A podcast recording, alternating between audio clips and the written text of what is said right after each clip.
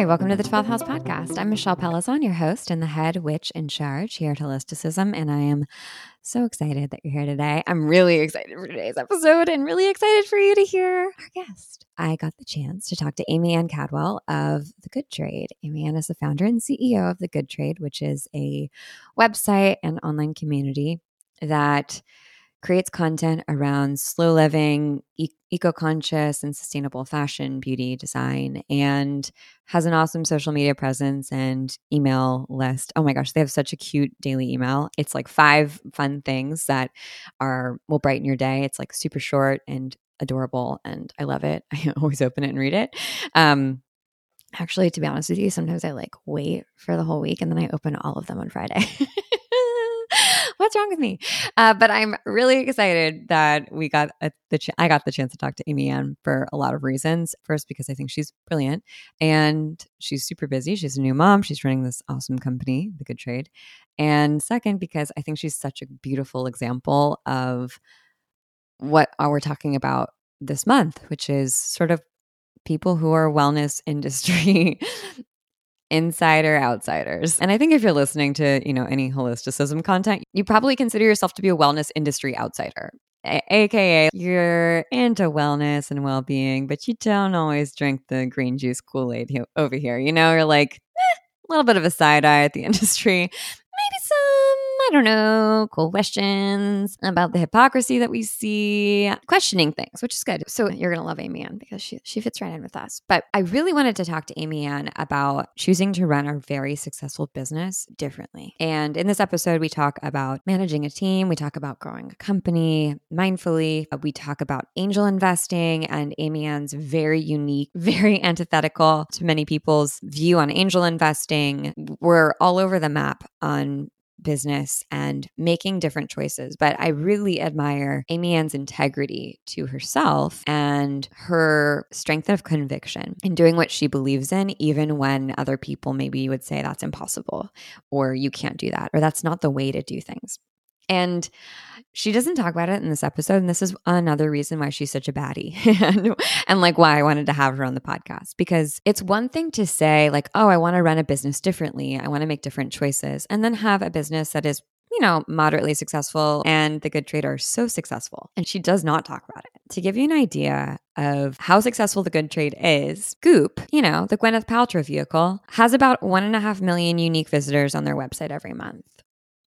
Okay, great. That's a lot. That's a lot. But, you know, like they've got a bunch of venture money and ads, and they have this huge social media following, and they're spending a lot of money driving traffic to their site. Amy Ann and the Good Trade have over a million uniques on their website every month. And I can almost guarantee you that they are not spending the same amount of money as Goop is. And I'm 99% sure that Amy Ann bootstrapped the company herself, meaning she doesn't really have outside investors. And she certainly doesn't have um, millions of dollars of venture capital in her back pocket. And that is really impressive, period. But to me, it's it's even more impressive that she just doesn't really talk about that. That that's not what she leads with as what her why she's expert or why she's confident in herself or why she believes in herself. She believes in herself because she does.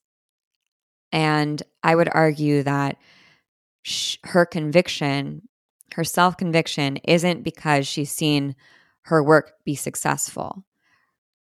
She has self conviction, and that's why she's successful. And I think that that's really cool. And she would probably, I'm not blowing up her spot because you could find these numbers online if you know how to research. And these are, you know, unsubstantiated. So they're from a third party.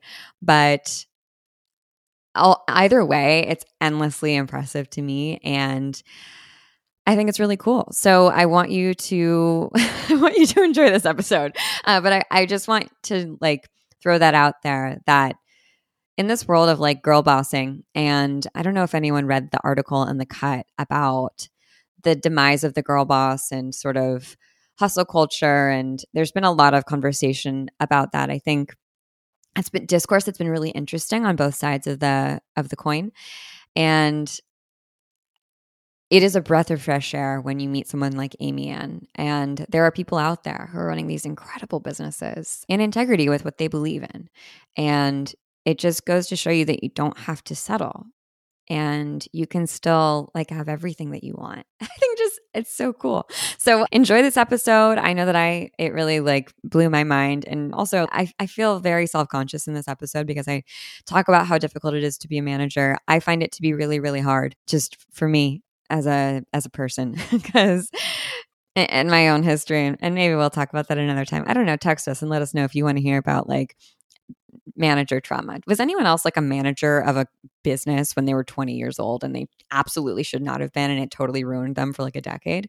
Because I was and like it, it made me really scared to hire anyone and be responsible for anyone for a really long time. But maybe I'll talk about that at another time. I don't know. It's like very niche. So, anyways, enjoy this episode. And we are giving away a spot in the Notion for Magical Bodies Spells and Systems launching in October. So, screenshot uh, your review of this podcast, send it to our text line, and you'll be entered to win. And we'll let you know who wins by the end of September. So, you'll have plenty of time before Notion for Magical Bodies Spells and Systems goes live mid October. Notion for Magical Bodies Systems and Spells is our course on building systems that's geared towards people with ADHD, squiggly brains. And as a team, where many of us have ADHD, this class was truly a delight to make. And we've gotten just such incredible feedback about it. And we're so excited to run it again. It's a live course, it's really, really fun. And by the end, you learn how to make systems in every element of your life, which is really cool. So if you want to win a free spot, screenshot your review, send it to the text line, and may the luckiest person win. All right, with that, here's the episode. Hi, Amy Ann. It's so good to see you. So good to see you too. the last time we were on a Zoom call together or we were video calling was at the very beginning of the pandemic. Very. I think you maybe were freshly pregnant but had not announced it yet. Probably and so. now you have a full human being. I do. She's four months old. She's oh beautiful. Oh and it's totally a pretty wild transition.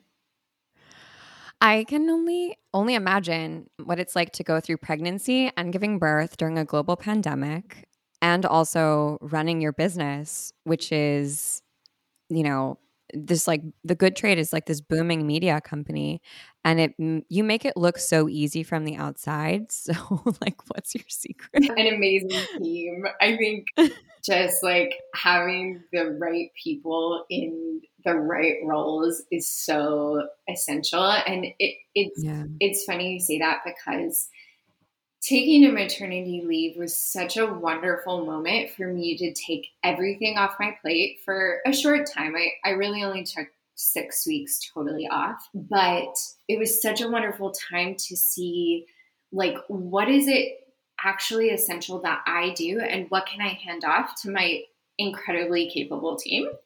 And it was such a great mm-hmm. experience. Mm-hmm. I feel like when I came back, I was like, so I'm not going to put this back on my plate, right? Like you're going to run with this. So like, needed, permanently your job now, right? Yeah, exactly. everyone needed promotions, and everyone uh, has been running with new responsibilities since I've been back in, and it's been a really nice like reset. Hmm. I bet. I mean, how did you? I'm just so selfishly curious. Yeah. How did you even go about planning for your maternity leave? Were you, yeah. was it something that you were fearing? Because I'll speak from the eye, you know, we obviously run our own businesses. I got healthcare for our company and I'm setting maternity policies like selfishly with myself in mind, right? Of like, I got to make sure that I can like take care of my family and myself. And like, I have all the time with my future kids. If, you know, God willing, I get to give, I get to have them. Um, how can I give myself like not just the bare minimum, but like the most amazing postpartum experience and feel supported? And is that possible? yeah, know? yeah. It's such an important question. And I spent a lot of time thinking about it and planning for it. You know, obviously that that's a nice aspect of pregnancy is you do have a little bit of time. And for me, I knew that I needed for my own, just like where this stage of the business is at, my own well being, I needed to not have an extremely long leave that was going to mm. be more stressful for me mm. and I think our team. But what I was able to do was like, I've had a very slow transition back into full time work. So I'm at four mm. months now. I leave every day by three o'clock, pretty much like no holds bar. I'm always out. And that's really wonderful. And I think that's a little bit, you know, a benefit to having the flexibility of running your own company, being an entrepreneur, solo entrepreneur is like having that flexibility. And I'm looking at actually building that into our maternity leave policy as well and cool. exploring that for our team. We're all women, we're all in our 30s, late 20s, early 30s. So it's kind of a life stage where I think, although I'm the first to have a child on our team, I am sure I won't be the only. Um, yep. and, and I want to make this as, you know, most hospitable as possible place to be to have to have a child. And you know, it's just like such a different experience for the parent who is is birthing the the child. And there's so much like physical and emotional and mental recovery that needs to happen while you're like thrown into the most intense and grueling kind of experience of lack of sleep and if you're breastfeeding and all of that. So, anyways, it was really wonderful for me to have like six weeks totally out. My husband was able to take the same. He works in a corporate Amazing. role. So we just like totally shared that time together. It was very sacred, very protected. I had to like file taxes during that time, but other than that, there wasn't like a lot that I had to do. Um, and then you know and then the transition back in has been gradual and thoughtful and and I hope to kind of create that for our team as well. I would expect nothing less because I feel like that's the ethics and the tenets of the good trade, yeah. you know, is to be intentional, conscientious, thoughtful, and not operate from a place of like mm, urgency totally. and fluster totally. and to really be to operate from choice making, like empowered choice making. And it's such a privilege, I think, to be able to do that as a business owner. But, and also, like, you clearly have set up the structures to allow you to do that. So I'm so curious, like, where you learned where you learned that because so much of entrepreneurship i feel like people really you know they glorify the hustle and the grind and the like always answering emails on emergency. And I don't think we're often taught to have calm businesses. Sure. I mean, I think one of the reasons that I was drawn to entrepreneurship came from this desire to like not work around the clock for someone else's vision. totally. but for your vision. Yeah, totally. But, but I'm still going to work around the clock. yes. But I think for, at least in my experience of entrepreneurship, it's like the early years were very much that. You know, the first like three, even five years of the business looked a lot different than getting closer to like year eight through 10. And a lot of that is building a team. It takes time to build a really efficient, wonderful team that works well together and, you know, is very weight bearing and has a lot of capacity. And that takes years and years to like develop people and the right people, even for a small team. We're we're just under 10 and that's taken me like the better part of a decade to build you know? And i think i think having that like desire for moderation for balance it comes from this place of personally like that's the life that i really want to live and i'm not very efficient or effective when i'm exhausted. And i learned that early on too you know like i just can't work more than a certain i can't take on more pressure than i can take on. It shows up in my body it shows up in my my mind and mental capacity. And so i think that idea of like wellness and balance has been a part of our our company and our culture from the very beginning. And important to us to like maintain and explore. Obviously with the pandemic like we had to explore a totally different way of working outside of the studio, outside of being together in an office. And that was like a curveball of like, how do we maintain professional workflow, but also boundaries. How do we restore in this like really crazy time? So, you know, it's fluid. Yeah, the team part is so challenging, I think, to find the right people for the right positions especially, you know, so many entrepreneurs are like Swiss Army knives, right? They can kind of do everything and they learn, you have to learn how to do everything when you first get started. Yeah. And the transition into, all right, in order to do what I really need to do and to scale, I need to hire people who are way better than me okay. in uh-huh. certain mm-hmm. certain areas and also manage them. Yeah. And also how can I pay them? Yeah. And that is such a big transition. And I remember uh, a CEO that I worked with, one of the startups I worked at, told me that every six months the, the company completely changes. It's like the DNA of the company changes.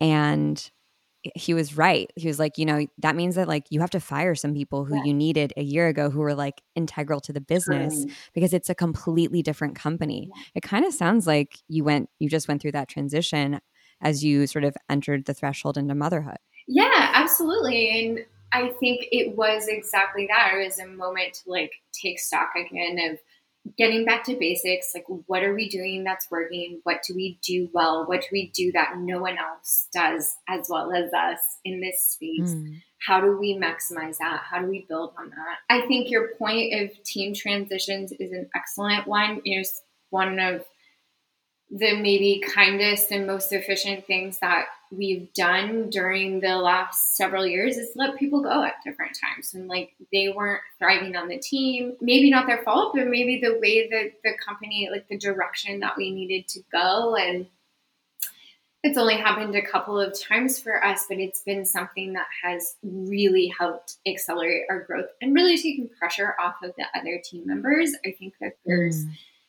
a, a real importance that everyone on the team can understand everyone else's role and the importance of everyone else's role, especially when you're a team of under 10 or 15 people. Right. In order to work together, it's like you all need to feel that you're running at the same pace. You have clear defined lanes that you're each running in. You can work collaboratively, but everyone's like engaged and working towards like team metrics together. And I think that's been like one of the more painful lessons to learn, but really valuable and important. Oh my gosh. I'm sure you have horror stories and also ones that went much better. It's always it's yeah. Firing people sucks. Like or yeah. not even firing, just like moving transitioning someone out of a role. Totally is uncomfortable. Yeah. And you're right. It's usually for the better of everyone involved. Yeah. And it's kind of like going through a breakup where you're like, totally. This, totally. We both need this, but it hurts. Yeah, totally. I mean, I think there have been a couple of times when we've been able to move people into a different place on the team. And that's always. Mm much more fun, you know. it's always way more, um, a much more positive conversation to see, like, you know, we're going in a different direction with the company, but like this role, let's change your job job description. Are you open to exploring a, a totally different kind of lens for your role? And I've hired for people, not necessarily roles. You know, when there's a person that yeah. brings a strong skill set, shares our values, is a team player, then they join the team and then they can be moved around. There have been people that it just like didn't, it was no longer working or it didn't work within their trial period. And that's something that I've learned is like, we have a 90 day trial period. Someone comes on as an hmm. employee, mm. but there's a 90 day review. We talk about it as the time we're like, we're making sure it's a good fit for us. You're making sure it's a good fit for you, you know. And yeah. that has been much easier to go separate ways within that period because I think you know pretty quickly like whether the fit is right at least if you do have a clear defined role that you're not you know changing that role. But sometimes it takes working together for a few weeks or a month. Some we do extensive interviews like people interview with multiple people on our team before they're on our team but then working styles might just emerge. And so we've you know we've had people that like really needed a high, high level of collaboration, like needed to have their work, needed to pull in another team member on like, you know, every kind of layer or level of their work.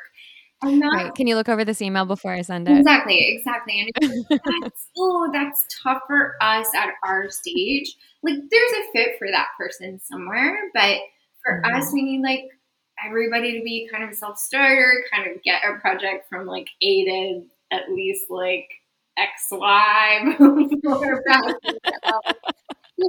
and so not everybody has the experience for that or that's their personality. Yeah. And on a smaller team, everything is amplified. Absolutely. So those gaps are amp because no one's going to pick up the slack and also you see this either is working or this is definitely not working i think when you have a smaller team absolutely yeah and the team feels it too you know and it's like i think of my job as supporting everyone on our team, you know, and if the mm-hmm. roles that I've hired to be support people for some of the the roles that are reporting directly to me aren't actually supporting them, that's on me. Mm-hmm. Like I need to figure out how to support all of my key players. And so that can be a lot of time and energy the right, yes. the right people to support the team and make them feel uh, like they're set up for success. How long has the Good Trade been around? We are at seven years. Yeah, just over. Wow. Yeah, it seems like the further you get away from those sort of initial stages as a CEO, the more you really are managing, you're spending your time managing people and managing feelings, yeah.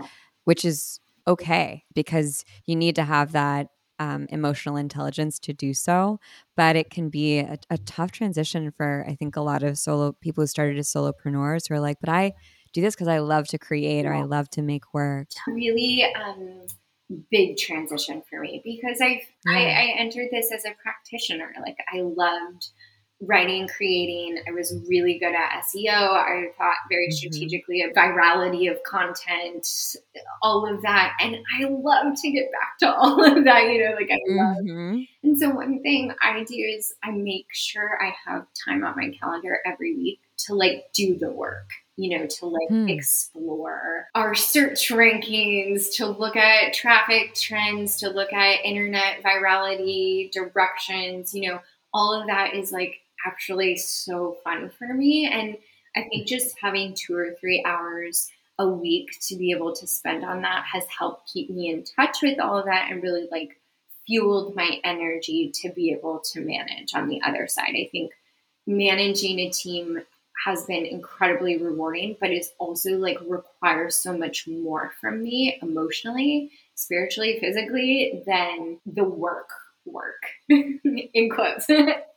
totally. Yeah. Totally. It's not like our natural zone of genius. Totally. And so that it does take more work for us or more efforting. And that doesn't mean it's not as or equal, more rewarding but yeah when it's when you have to work a little bit harder it definitely takes more energy from you yeah and i'm i don't know about you but i feel like i'm much more introverted than extroverted and so mm-hmm.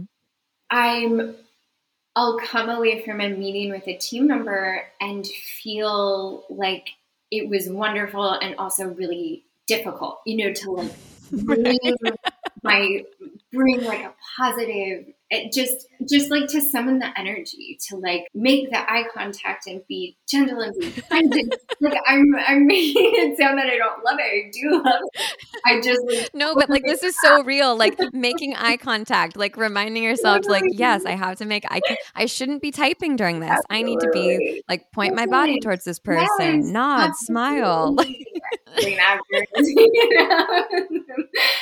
Yes, I completely can relate to that. And so much of your job as the leader of the team is to like sort of rally the troops and keep morale up and almost be psychic about what the next thing is, what the next need is going to be. I imagine it's very much like being a parent because you're just trying to predict, like, how can I support this living, breathing thing so it's the happiest, the healthiest, and can do what it's supposed to do. And that means that you have to almost have these extra sensors up of, all right, this person is a tiny bit off today. I know that I have a hundred things on my to do list, but we should go do a coffee walk. Like, we should just go walk and talk Absolutely. and like pull them off their project for today and just like like give them the day off. And that stuff is to me it's really hard. It's really hard for me because I just like want to put my head down and like do my work and I like love blasting through things. And I also want to take care of my people because at the end of the day, that's the type of business and just overall worldview that we're trying to create, right? You're not building extractive businesses, meaning they don't extract materials from the world, but also like the souls of people. We don't want to perpetuate the parts of capitalism that we're super critical of. And we also have to like live in this world of capitalism and run a mm-hmm. business. And those things feel at odds so often that I don't know if you've ever felt this, but I'm like, I get why people don't do this. Like, I get why this isn't business as usual, you know, to like decide to run a business this way because it's really hard. Yeah. yeah, absolutely. And there are wonderful resources, but there's not ever a playbook for your specific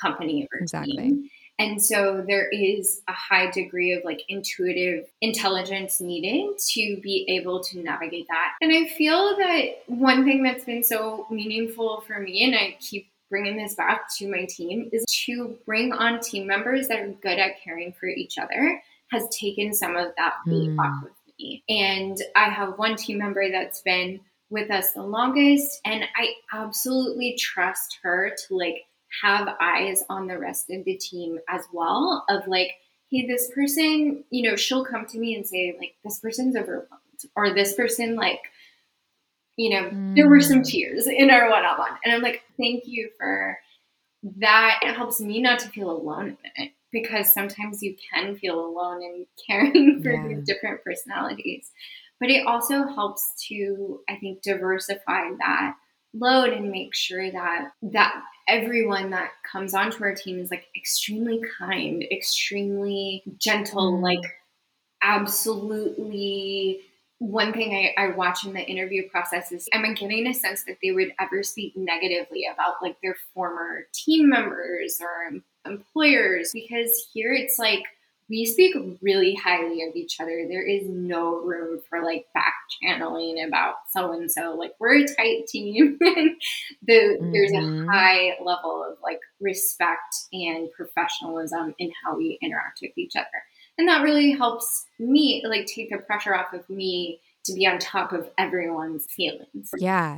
Yeah. When it's solely your responsibility, yeah, it's impossible. Like you're setting yourself up for failure. And I think that's the other thing too about I mean, being a manager of people is that like you're failing a lot and that's really hard.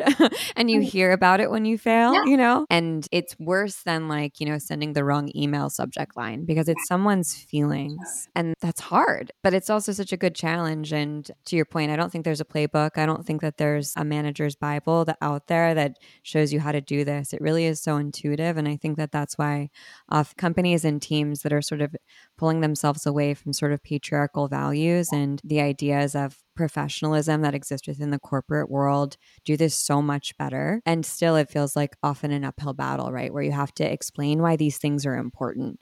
But it's clear, like, look at your thriving business. It's clear that this methodology works. Mm-hmm. But I know that you're an angel investor. Do you bring this same perspective when you're looking at companies that you invest in? Does it matter to you that they sort of have this sort of same philosophy around the work that you do?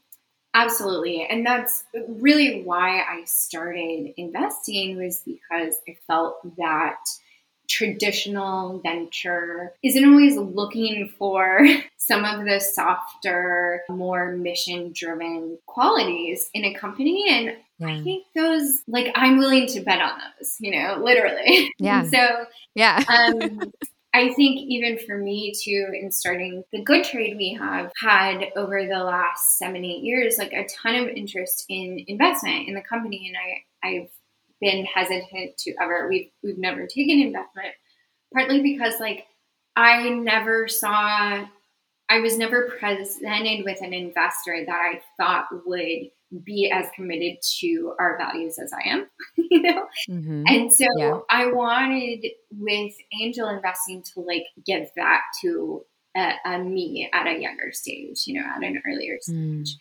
And that's been really meaningful. And I think a lot of investors talk about you're investing in people. I think that that's very generally like the lens and thesis and approach that a lot of investors take.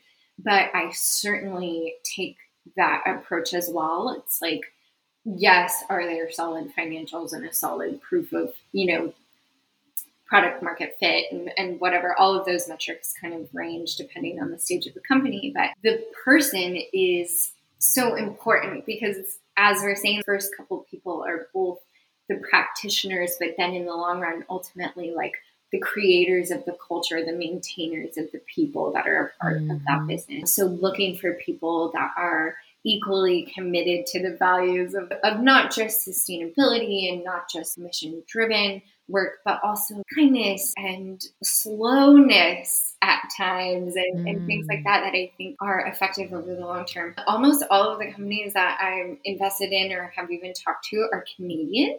and I find really funny because I think there's like a slightly different cultural value that resonates for me. And it's like yeah. a little bit more community focused, just this kind of kind, gentle demeanor than you find even in Southern California or certainly San Francisco and New York. So you find your niche. That's so interesting. Canadian companies. I mean, to your point, you know, so often investors say, yes, we invest in people, um, we invest in the founder. But that's because the founder's a fucking shark. You know, the founder's like, I will sell my mother to make this company work, you know?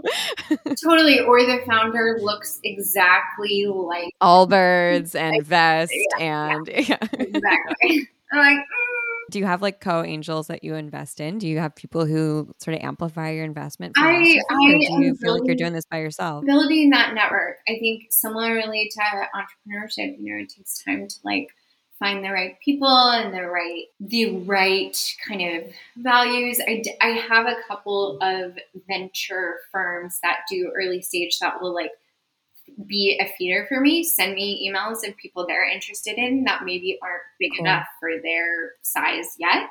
So they're like, here, you test them out. And then we're interested. Um, but that's been really wonderful to to have just access to it. Yeah, I think that that area of business is one that's so mysterious to so many founders mm. and the weird sort of like social dance that happens in raising money is really a foreign concept to many people especially those who haven't gone, you know, grown up in the tech world. Yeah. Grown up by that, I just mean they, they haven't operated in that space. That was one of the weirdest things for me when I was raising money was like seeing what people said publicly and then sitting down with other founders mm. who were like me or even VCs who were friends and they were like, no, this is how you do it. It was almost like a game, like a game of dating. One thing um, I look for when I'm investing in a company is whether or not they ask for my references. So whether or not oh. they're asking to speak with other companies that I've invested in. And I think that that makes a lot of sense as a founder to like mm-hmm. ask for that from the from you know a potential investor.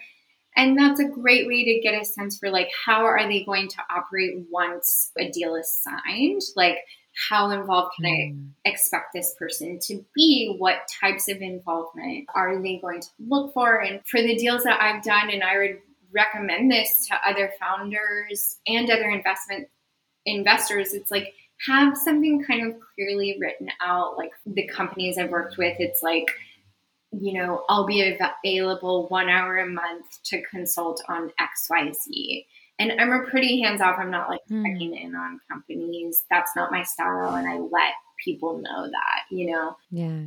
So I think like asking it as many questions on both sides to make sure that it's a fantastic fit is like going to be worth it in the long run. I think so many people when they're raising money think that they have nothing of value to give, right? Mm. They're asking for money yeah. and it's it reminds me a lot of like the entertainment space where mm-hmm. if you're an actor an actress or a dancer you're just like crossing your fingers hoping someone likes you and sees you and that couldn't be further from the truth yeah. you have to go in knowing that you have the valuable thing Absolutely. you have the company yeah. and the idea and the innovation and the grit yeah. and investors would be lucky to invest in you and you And that's really also very tricky to sort of navigate because you don't want to come in like so swaggy that you turn people off, yeah, right? Sure. And I've experienced that entire range from the investor standpoint of people coming in and I'm like, oh no, don't be meek here. Like you have ask for more money, put a minimum on the investment amount, you know,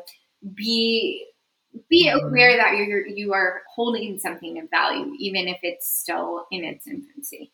And then there is been there have been people that are like not interested in working with me because of the dollar amount, which is absolutely a hundred percent okay. But like, don't burn bridges. you know what I'm saying? Like, mm-hmm. I might have a bigger fish that I can introduce them to. There's more yep. investment money than there are companies that are available, and and connecting is hard. It's hard to find the right investors and the right companies. And but I think that there is a lot of investor money out there, much more than I maybe ever imagined or realized. Mm-hmm. These investors are like, ah, give me deal flow. Like I want more. I want to see yes. more portfolios. And so I think founders should be aware that like if they if they have a good idea, if they have a solid plan, if they have a little bit proof of concept, like there's going to be investors that are interested. That's so true and a good great piece piece of advice that I can't take credit for, but someone gave me when I was raising money was, you know, money is just money. Yeah. Money is exactly. neutral.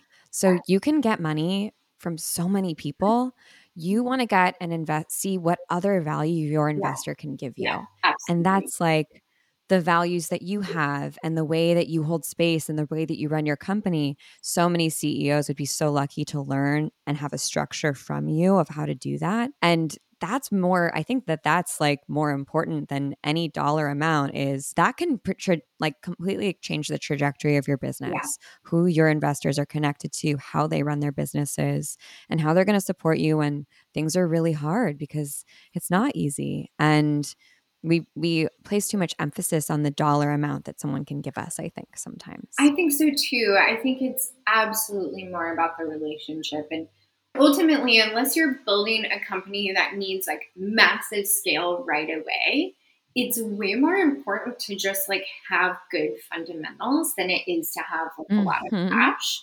And I think a lot of mm-hmm. cash can actually like totally cripple a company that would have been successful otherwise if they had moved more slowly. Yes. And so too much money is worse than not enough money sometimes. and so I think you're really looking for strategic partners in your investors and that's that's probably been my main like regret or bummer about not taking on investors for the good trade is I don't have this built-in like mentorship and advisorship. We have mm-hmm. advisors, but they're not financially vested in the company. And so like they have a different level of buy-in and ownership. Totally. And yeah, when you have investors who maybe have like exited a business like the one that you've run, that is an invaluable. They know what they're doing. Absolutely. Yes. I think everything you're saying is spot on. And I think really the future of investment is going to be less VC. It's going to be more things like uh, the Calm Company, which is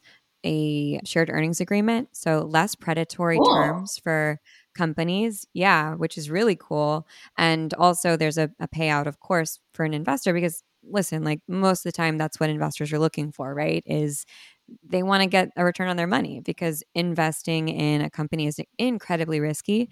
If you really wanted to grow your wealth in a stable way, it would be you'd invest in like the market, right? Yeah. Or like you'd invest in your own company yeah. and you would, you know, yeah. scale in that way. So investing in a, a business is super, super risky, but also can have like these amazing exponential you know return on your investment if you invest in just one company that does well even if you angel invest in 50 companies that could like earn you all of your money back times 10 yeah. and I think that we're kind of actually moving away from that perspective and we're moving more into people being interested in, in investing in lifestyle businesses and in people yeah. and in creating these sort of like this new paradigm around business. And I, I'm so curious about that and also like to see that happen? I think the decentralization of investment capital is exactly where we're headed, like you're saying, and it is the right direction because it also decentralizes the power. It, it allows mm-hmm. for people that have different backgrounds, all different types, experiences, and perspectives to be involved in the growth of a company instead of these single pillar individuals or venture firms that look pretty identical, have pretty identical philosophies. right. And right. to your point as well, it's like angel for me, my, you know, it's money that I'm like kissing goodbye forever mentally. Right. You pretend it doesn't exist exactly. anymore. You're like, I'm flushing this down the toilet, it's but like very, I feel good about it. It's, it's altruistic almost. It's altruistic. There's definitely the opportunity for a return, and I would never invest in a company if I didn't feel that there was that opportunity. But I love like shared earnings models or things that might be more accessible for small investors like myself who the chance of like an exit for some of these companies is small. It's quite small. Yeah. They might have a very yeah. successful lifestyle business for decades, and never have an exit, you know, like for the good trade. Mm-hmm. I don't know that I'll ever sell the company. And I certainly I was going to ask you, yeah, what do you, has that changed? Like, have you, did you think that you were going to sell or get acquired at some point? And like, has having a baby changed? Yeah, I was just going to say the week, the week I returned from maternity leave, I took two calls for, we, we calls like, let's just see. I'm like, let's see how much. Evaluation. Um, we're well.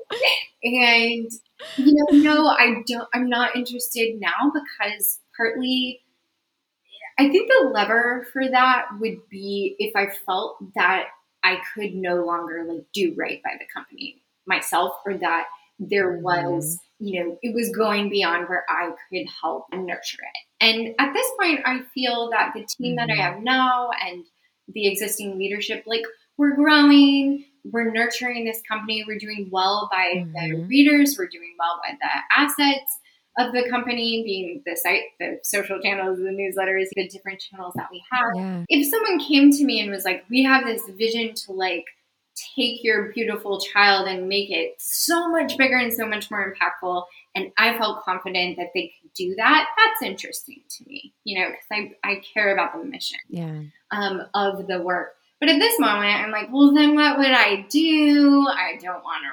retire. I don't want to start something new again. so, I, right, right. The decision to sell is extremely personal and is extremely like, you know, for me, it would matter so much like where my team ended up and how that mm-hmm. felt. So, long and short, probably no sales. Here's my sort of spiritual perspective on anything creative. It it's very much adapted from Liz Gilbert's Big Magic, but yeah. I think that these ideas we get just like land on our shoulder and they're not ours. Just like I don't know, I don't think children are really Absolutely. ours. We're just the vessel that they come through. And just like with children, it's our responsibility to help them grow and give them everything they need to like fulfill their potential and what they want to be. And after a certain point, you might not be the person who can continue to support that growth. Just like we send kids off to college, we send them to go get married, to go be them their own selves in the world.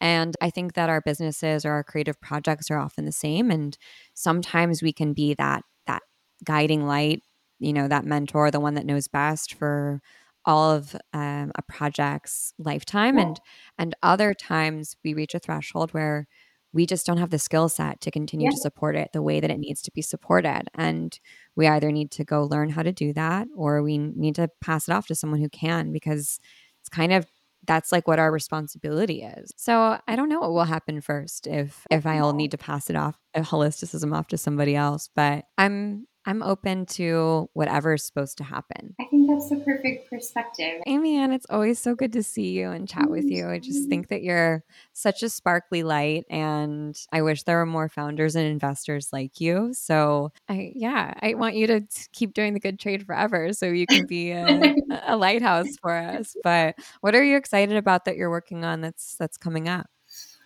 We have just a lot of wonderful content through the end of the year that's very focused on like helping to nourish people as they transition back into a new normal. And I think mm-hmm. that's a huge part of our message this year is like don't try to force your old energy. Don't try to force your old mm. schedule, your old dot, dot, dot. Like, move into a new way of living. A lot of that is, I think, fueled mm. also by this personal transition and transformation that I've been in. It's like, we entered the pandemic and I did not have a child and now I am a mother and I have to think about, you know, wellness and life totally differently. And I think similarly, a lot of our readers are in that same boat, whether or not they've had that particular life change. We've all had just massive amounts of, mm. of, change and transition in our lives. So we're here to really listen and serve our community through this this end of year. And so we have a lot of really wonderful resources we're planning. Beautiful. Well, this was so fun. Thank you so much for making the time for us. Yeah. And Amy Ann how can people support you in the good trade? Yeah, check us out at thegoodtrade.com. Our newsletter, The Daily Good, is a great way to start with our community. It's a daily quick roundup of like sustainable recipes, podcasts, that type of thing. It's so good because it's so short. It's it like it's perfect. You can read it in 10 seconds and it's like exactly what you want. Thank you. We we love it. We pour a lot of love into it and we make it like really fresh and very simple. And then mm-hmm. we're on social at Good Trade. So everyone can check Beautiful. us out there. This was great. Thank you. Yeah, thank you. It's so good to connect with you. And that's our show for today. Thank you so much for tuning in to the 12th House podcast. We are nothing without you. So, and we are a small podcast of independent creators. And we are so grateful when you share this with your friends, when you share it on social media, when you uh, share your favorite quotes. It really means a lot to us because this is definitely a labor of love. And, and we are just so grateful and that you listen and and the more you listen and the more you share the better guests we can bring the cooler sponsors and free things we can give to you and the more we can we can put into it. So we appreciate you. I hope you have a beautiful rest of your week and i'll talk to you on friday. Bye